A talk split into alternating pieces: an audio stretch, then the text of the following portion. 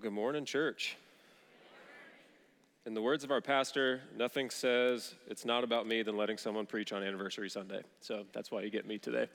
Um, but 65 years, um, man, I, that video is from a few years ago from our 60th anniversary, but all the stories still ring true. And um, man, I'm so grateful that God saved my grandma and saved my parents and brought them here, and that I got to grow up here and Dallas was my first grade teacher. Um, and Teresa Weaver was my, my K 5 teacher. I remember her teaching me about Jesus with felt, which is, you know, sticks there. It worked. Took a while, but it got there. Um, man, and I remember Dave Sturgill was my second grade Bible study teacher, and he had to tell me that something I called another kid was a cuss word. So, um, God is good, He uses everybody. So, man, I'm, I'm so thankful for this church. I'm thankful that I grew up here, and I feel special that I've been here more than half of those 65 years. My entire 34 years, I've been a part of this church, and I'm thankful that I get to raise my son and my daughter in this church, and they get to hear the gospel from some of the same people who taught it to me, and hopefully um, that the Lord saves them and grows them, and that um, that's always my prayer for CJ, especially um, is that he would be a better man than me and that God would use him. And I hope I'm just a stage um, and that God would use that. I did not plan to cry so early. Here we are. All right. So we're going to continue in our series, um, That You May Know. We've been studying the book of First John. Um, and if you've missed any of the sermons, I really recommend you go back and listen to them because it really lays a foundation. Um, it's written to Christians, it's written by the Apostle John, um, who was the disciple whom Jesus loved, one of his best friends on earth, writing to the church as a father, pleading with them. He, he has very black and white language. He says, If you don't think you're a sinner, you're a liar. Um, he says, Today, what we're going to read is if you love the world, you, you don't love the Father. Um, but today, as we dive into this, um, I'm excited and I'm convicted. So I'm preaching today from a spot of conviction and what the Lord has been teaching me this week. Um, so we're going to dive right into it. So if you'll stand with me, we're going to read 1 John 2 15, 16, and 17. Do not love the world or the things in the world. If anyone loves the world, the love of the Father is not in him. For all that is in the world, the desires of the flesh, and the desires of the eyes, and the pride of life, is not from the Father, but is from the world. And the world is passing away along with its desires, but whoever does the will of, the God, of God abides forever. Let's pray. Lord, um, I pray that today you would open our eyes to this truth. Um, help us to know that um, friendship with the world is enmity with God. And help us to know, Lord, that you are a good Father and you are love. And you are calling us to a way of life that looks different than the world, but it is promised um, life to the full, satisfaction and joy and peace and happiness. So, Lord, I pray that through your word and through your Holy Spirit, you would pierce our hearts and our souls, and even mine, Lord, um, that you would speak through me, and Lord, that you would help us to trust you more today and help us to follow you more today than we did yesterday. We thank you so much. In Jesus' name, amen. You may be seated. First thing that we need to do here in this passage is define what the world is. So, in English, it's a tough language because there's words that mean multiple things. So the word world means multiple things. The world is planet Earth. The physical planet that we are on right now is the world. John 3:16 says for God so loved the world and he's talking about people, the, the humanity that inhabits the world. But here what John is talking about when he's talking about the world is something else. In the world, I'm trying to define it as best I can. It, it's secular culture. The world is social norms or practices. The world uh, is humanity in active rebellion against God. That's the world that we have, and that's what he's talking about. And it's been the same since the fall. Uh, in Romans 5:12 it says therefore just as sin came into the world through one man and death through sin and so death spread to all men because all have sinned. So since the first people sin entered the world and death, which means as Peter tells us in 2 Peter 2 the defilements of the world, is what he called it. And then in, in chapter 1, verse 4, he says, having escaped from the corruption that is in the world because of sinful desires.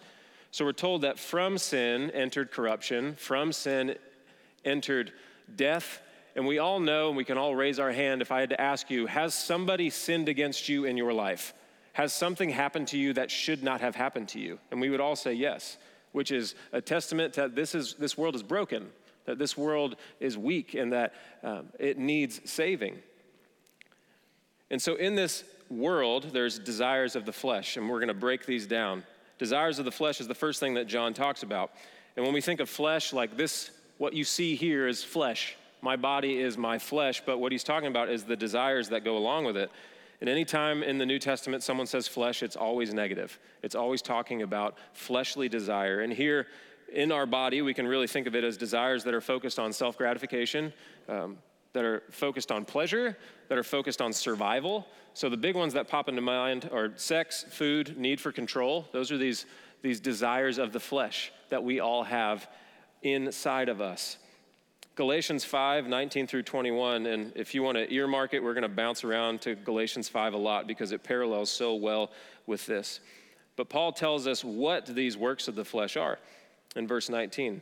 For the works of the flesh are evident sexual immorality, impurity, sensuality, idolatry, sorcery, enmity, strife, jealousy, fits of anger, rivalries, dissensions, divisions, envy, drunkenness, orgies, and things like this. It's quite a list. It's quite a list of the desires of the flesh.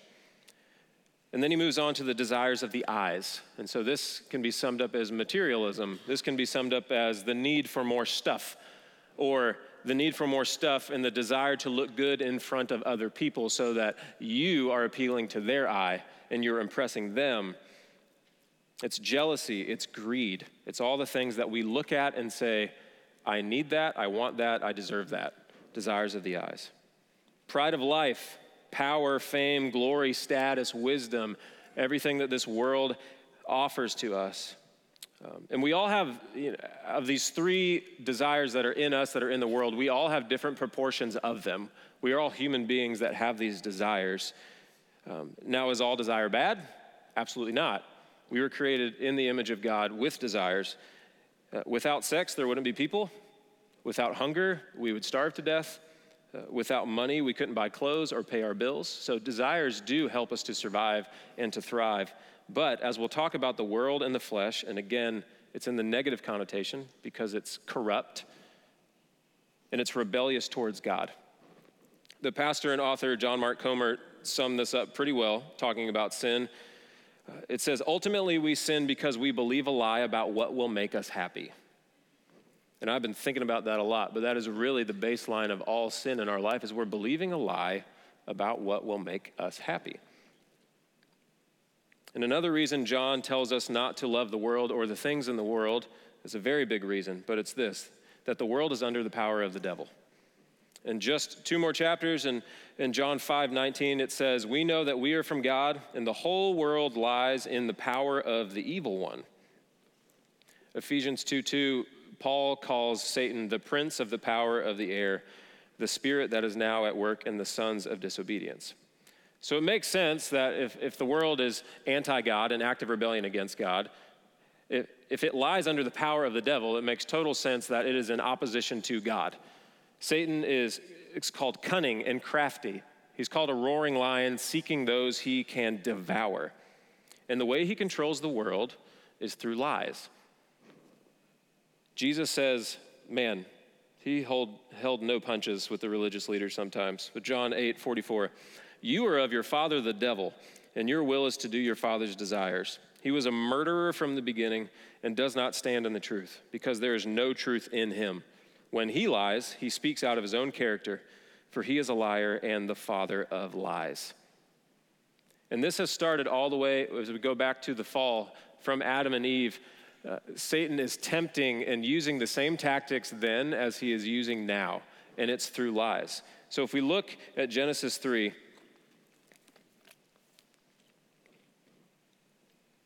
and starts with the fall in verse 1. Now the serpent was more crafty than any other beast of the field that the Lord God had made. I want to stop and make a point here. As we talk about Satan, it says here Satan was created. So, as we talk about this and talk about our fight against the world, the flesh, and the devil, Satan has lost. Satan has been defeated by Jesus' death and resurrection. He is fighting as a wounded animal right now. And one day, he will be put away forever.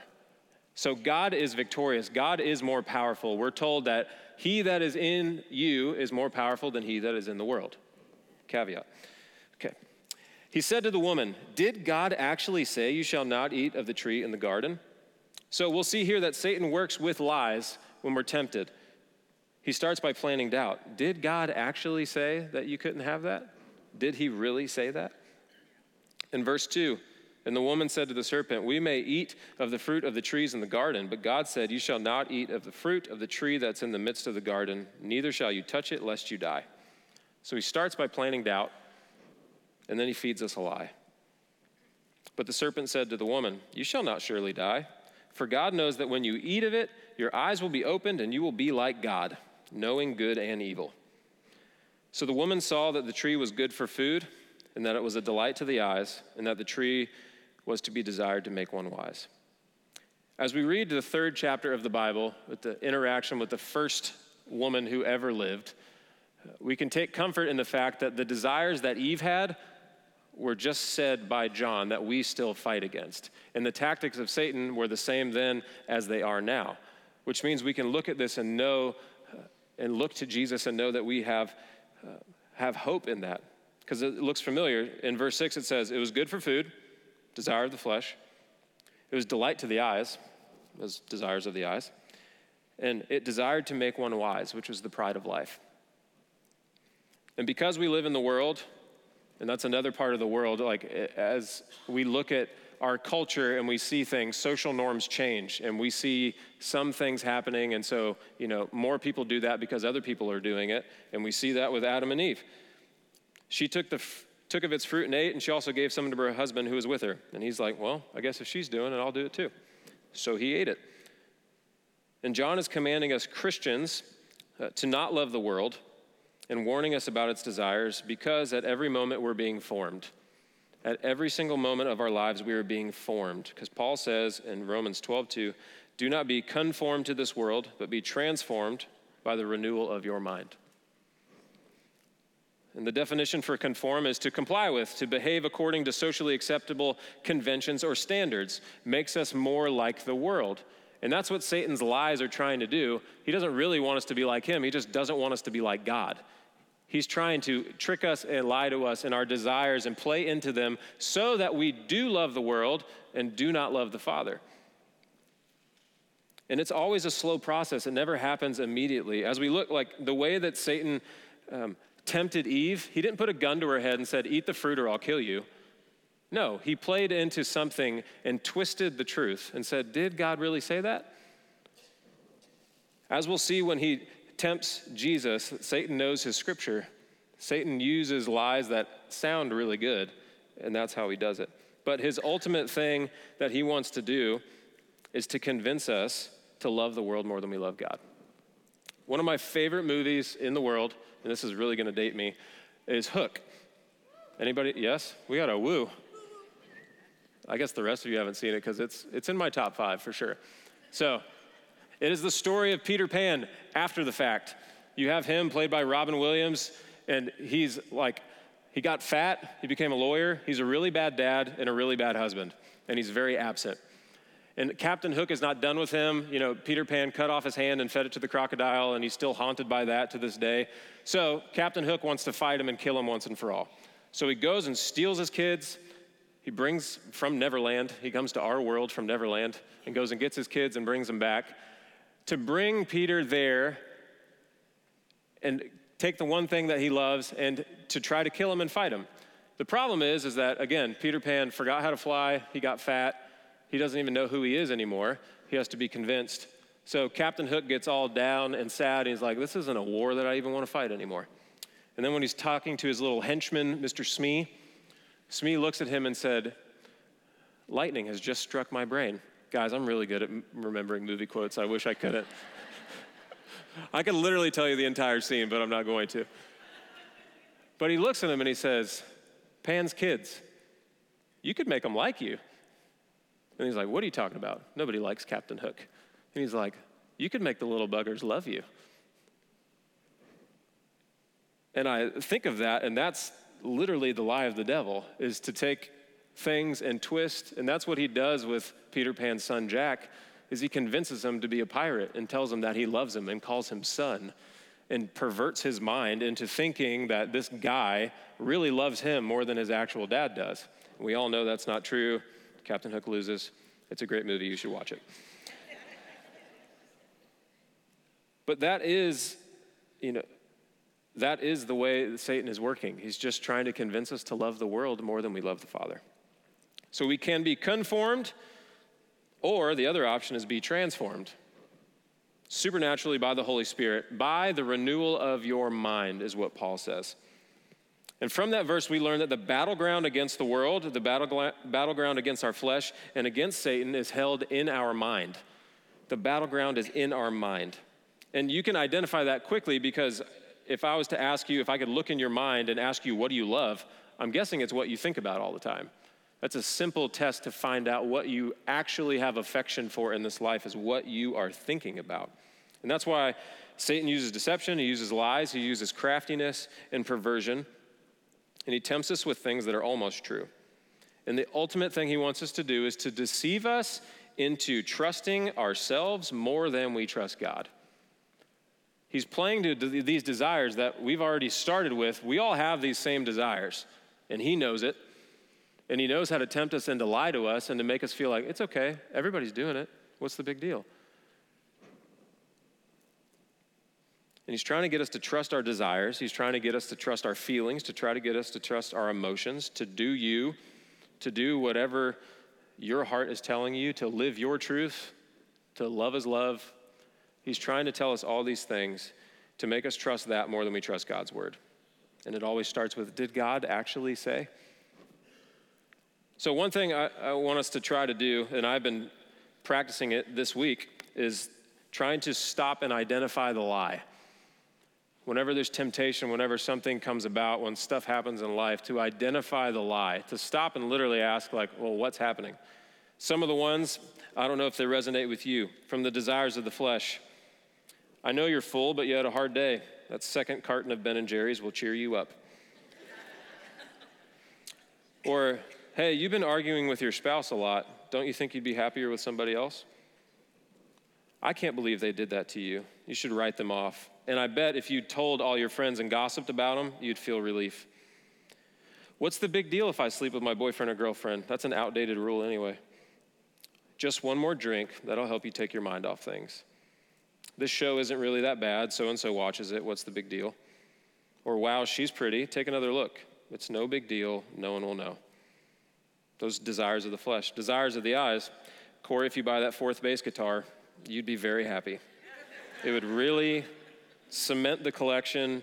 You'd be satisfied with your guitars, which is always a lie. Your favorite guitar is always the next one. Just saying. If you get that house, you'll be happy. If only you had that car, you would really impress them. If you wear that, then people will like you. Your iPhone's from last year. Don't you want people to respect you? or pride of life, uh, don't, I don't need to listen to advice. You're smarter than they are. Uh, I can't let them get away with that. That might make me look weak. Or look at everything you did all by yourself. Is it really unethical? It'll help you climb the ladder. Or you know plenty of the Bible. You sure you need to go to church again? Pride of life. And now we all know these are lies. Everything I said is a lie, and we all know that because I guarantee we've all tried them and we're still not satisfied. We've tried all of those things and we're still left wanting because these are lies pretending to be the truth, lies that cannot deliver on the happiness that they are promising that they offer. And John tells us another reason why. In verse 17, it says this And the world is passing away along with its desires. So not only is the world and our flesh lying to us, but it's dying.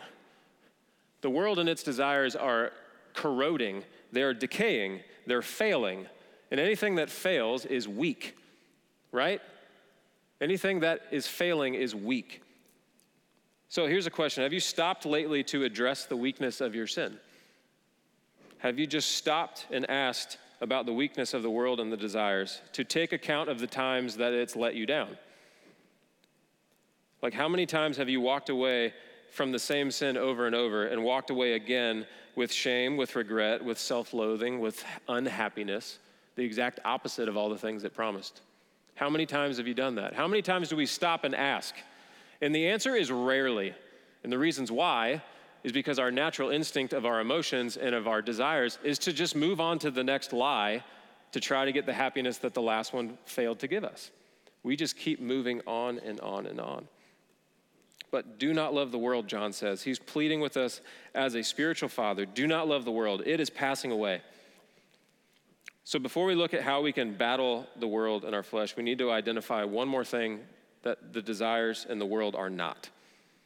Verse 16 For all that's in the world, the desires of the flesh, the desires of the eyes, and pride of life, is not from the Father, but is from the world. Uh, and it's really important. In verse 17, John says God but not here. In verse 16, John says Father. And I think that's really, really important for us to notice that he calls him Father here. And we're all in here because we either have or had a father, whatever that looks like. Which means that a, a father is a man who gives life, who procreates and makes life. A father protects, a father provides, a father is slow to anger and abounding in steadfast love. A father is compassionate, a father empowers, a father teaches. A father weeps when his children are in pain. A father fights for his family. A father ultimately wants what is best for his children, right? And now I know a lot of people in this room, that list does not talk about your father. You might not even have one. He might have abandoned you and left you and your mom and didn't pay child support. He might have been abusive emotionally or physically. He might have put you down and told you everything that you are not. Your father might have been horrible or just completely absent. But the good news about this is from a book called Delighting in the Trinity, which I cannot recommend a book highly, more highly. Um, but this quote says this One's heart goes out to the children of such fathers. And those of us who are fathers ourselves know that we too are far from perfect. But God the Father is not called Father because he copies earthly fathers. What a great hope, and promise. That me on my best day, the most patient dad with CJ and Maggie, I'm well slept. They do anything wrong, and I'm like, it's okay. Like, I know how to parent properly in the moment. I'm loving, I'm encouraging, I'm protecting, I'm providing. On my best day, I am showing my children what God the Father kind of looks like. Like he is so far above and more perfect and more good and more loving than I am ever capable of being. He's not copying me. I'm copying him, hopefully. And that's the Father that we have. And that's the Father. And it's really important that we think about that when we're told not to love the world. Because God the Father is good, He's holy, He's trustworthy, He's dependable, and He won't leave. He is love. So the world and its desires are contrary to the Father, which means if He is love, these things of the world are not love, which is why they're fleshly desires in the first place, is because there's no love. Love is left out of it. It is self self fulfilling. It is self fulfilling. It is not giving out of love. It's not from Him. Paul says in Galatians 5 17, the desires of the flesh are against the Spirit, honestly, are contrary to God. So, what is from God? What does this Father have to offer? Galatians 5 22 and 23, and I'm sure you know this. But the fruit of the Spirit is love, joy, peace, patience, kindness, goodness, faithfulness, gentleness, self control. Against such things there is no law. It sounds pretty good. Sounds like somebody I'd like to hang out with. And what we see here is that we live in a world that's preaching self indulgence more than ever. Like, live however you want to do. Do not, and anyone who tells you not to do that is against you and they are being condemned. We live in a world that is preaching self indulgence, but we are called here to self control, the exact opposite, through the power of the indwelling Holy Spirit. So let's ask this question how do we fight? If we're against this desire that we all have, if we're against the evil one, if we're against the world, how do we fight? How do we run the race? How do we stand firm in the faith? How do we resist the devil so that he will flee from you? And the one way we do that is we look to Jesus Christ. Matthew 4, we're going to look at how Jesus was tempted by the devil. Verses 1 through 11. And Jesus was led up by the Spirit into the wilderness to be tempted by the devil. And after fasting 40 days and 40 nights, he was hungry. And the tempter came and said to him, If you are the Son of God, command these stones to become loaves of bread. But he answered, It is written, Man shall not live by bread alone, but by every word that comes from the mouth of God. Then the devil took him to the holy city and set him on the pinnacle of the temple, and he said, If you are the Son of God, throw yourself down, for it is written, He will command His angels concerning you. And on their hands they will bear you up, lest you strike your foot against a stone. Jesus said to him, Again it is written, You shall not put the Lord your God to the test. Again, the devil took him to a very high mountain and showed him all the kingdoms of the world and their glory. And he said to him, All these I will give you, if you will fall down and worship me. Then Jesus said to him, Begone, Satan, for it is written, You shall not put the you shall worship the Lord your God, and him only shall you serve. Then the devil left him. So, what did Jesus do here? First thing that we see that he was led by the Holy Spirit into the wilderness, and he begins to fast and pray for 40 days and 40 nights. And I know fasting, uh, when we talk about fasting, or you've done a Daniel fast or anything like that, um, sometimes people think fasting can be, you know, social media or TV or something or fasting internet. Uh, but it's different than fasting food.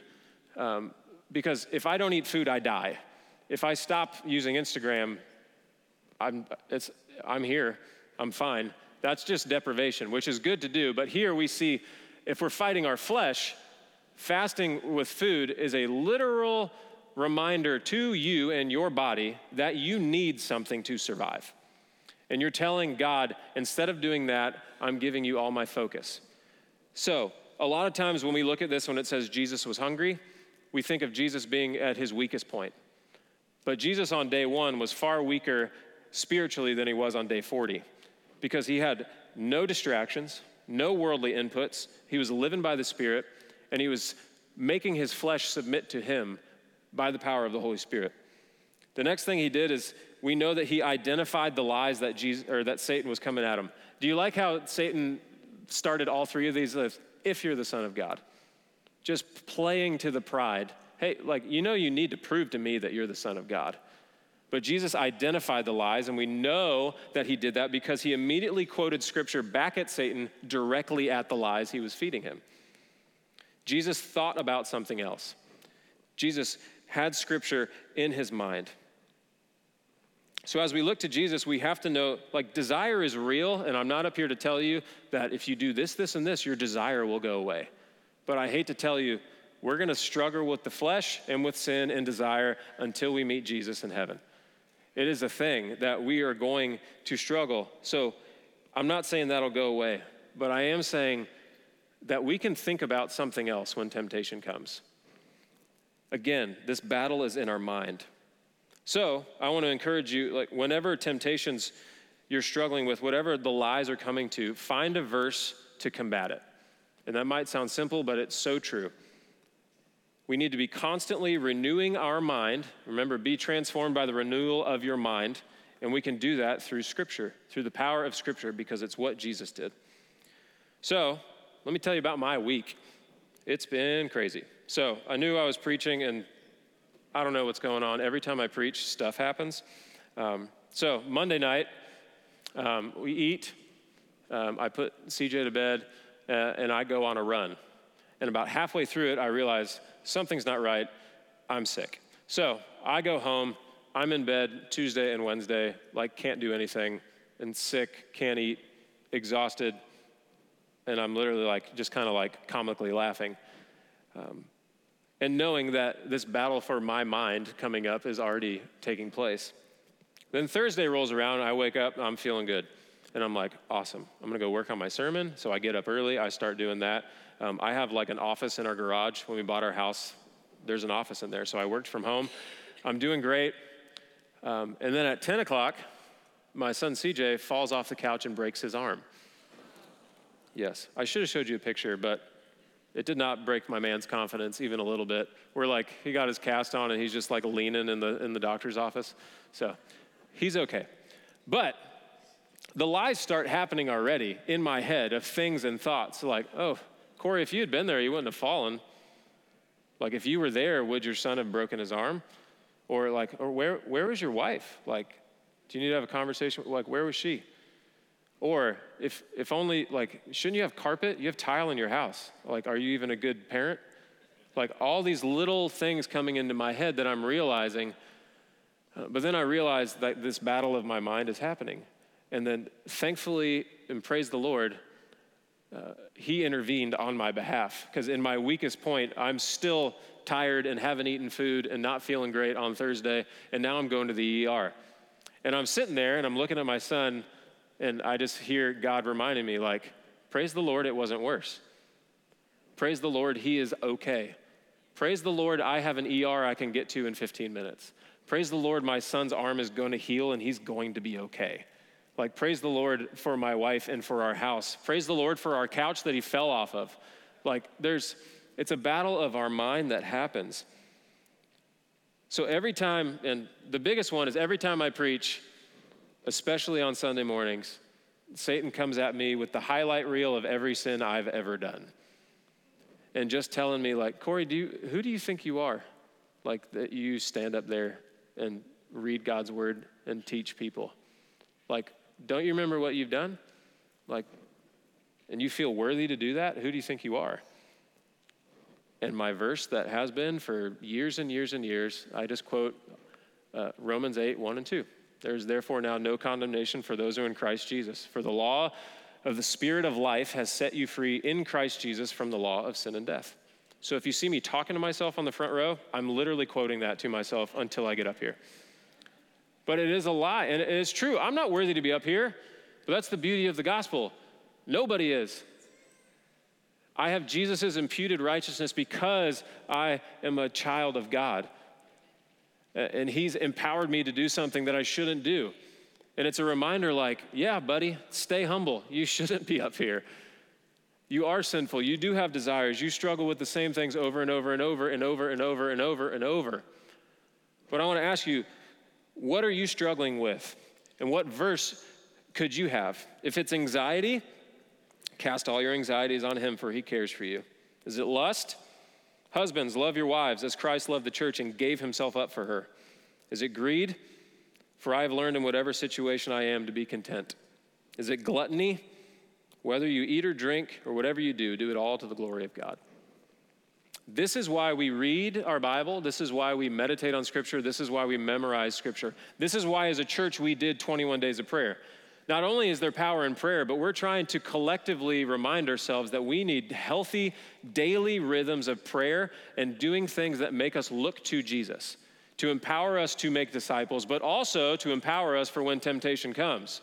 Because this is living and active. And as Jesus pointed out to us, it is sufficient to win the battle if we can turn our mind to it, because temptation always comes knocking. And another thing, Jesus is good. I want you to notice three things about the way that Jesus was tempted by the devil. When Jesus was hungry, Satan told him to turn these stones into bread, desire of the flesh. Satan told him to bow down and get all the kingdoms and all the possessions and all the money and everything in them, desires of the eyes. Jesus, don't you throw yourself down and have your angels get you in front of everybody in Jerusalem? The pride of life. What a spectacle Jesus would have been. What a celebrity. Did you see that guy? He had angels come save him when he was falling. Jesus knows how we were tempted. Hebrews 4:15. For we do not have a high priest who is unable to sympathize with our weaknesses, but one who in every respect has been tempted as we are, yet without sin. Jesus knows our temptations. Jesus knows our desires. Jesus knows our flesh, and he knows our enemy. That's the beauty of Jesus being fully God and fully man. Fully man means he knows the desires that we're going through. He was tempted yet without sin. And remember, I know that this is hard because we all sin this side of heaven.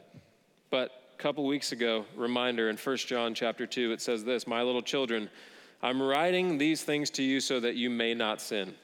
But if anyone does sin, we have an advocate with the Father, the Father, Jesus Christ the righteous. Galatians 5:24 says, "And those who belong to Christ have crucified the flesh with its passions and desires." I used to read that verse as like crucify the flesh of like Corey stop being Corey. But as we identified, the flesh is sinful desire that is anti God. I'm called to crucify that, called to crucify those things the way that Jesus is asking me to. Because ultimately, and this is why we sin, is we're, we're believing something else will make us more happy. But Jesus is calling us to freedom. Galatians 5:13 For you were called to freedom, brothers. Only do not use your freedom as an opportunity for the flesh, but through love serve one another. Now, as red-blooded Americans in here when we hear the word freedom, freedom means don't you dare tell me what to do. It's that libertarian fight we have in us, which is a good thing. That don't tread on me. But at the same time, that freedom is a freedom, it's a negative freedom, it's a freedom from something oppressive. But Jesus is calling us to a positive freedom, a freedom to something else, a freedom to live a different way, a freedom that requires self control, but on the other side, it is love and service and sacrifice, and it is fulfilling. Jesus came to serve. And that question is are we going to trust Jesus or are we going to trust ourselves, which is what Satan is trying to do? Because Jesus offers satisfaction. Proverbs 3 5 through 8, we've all, we all know the first couple verses here. You could probably quote it with me. Trust in the Lord with all your heart and do not lean on your own understanding. In all your ways, acknowledge him, and he will make your path straight. Be not wise in your own eyes. Fear the Lord, turn away from evil. It will be healing to your flesh and refreshment to your bones. Jesus came to serve and to lay his life down for me and for you, and that was the will of the Father. Verse 17, and the world is passing away along with its desires, but whoever does the will of the God abides forever. And that's really this whole purpose of this book is that you may know. Whoever does the will of God will abide forever in eternity, in heaven, with the Father.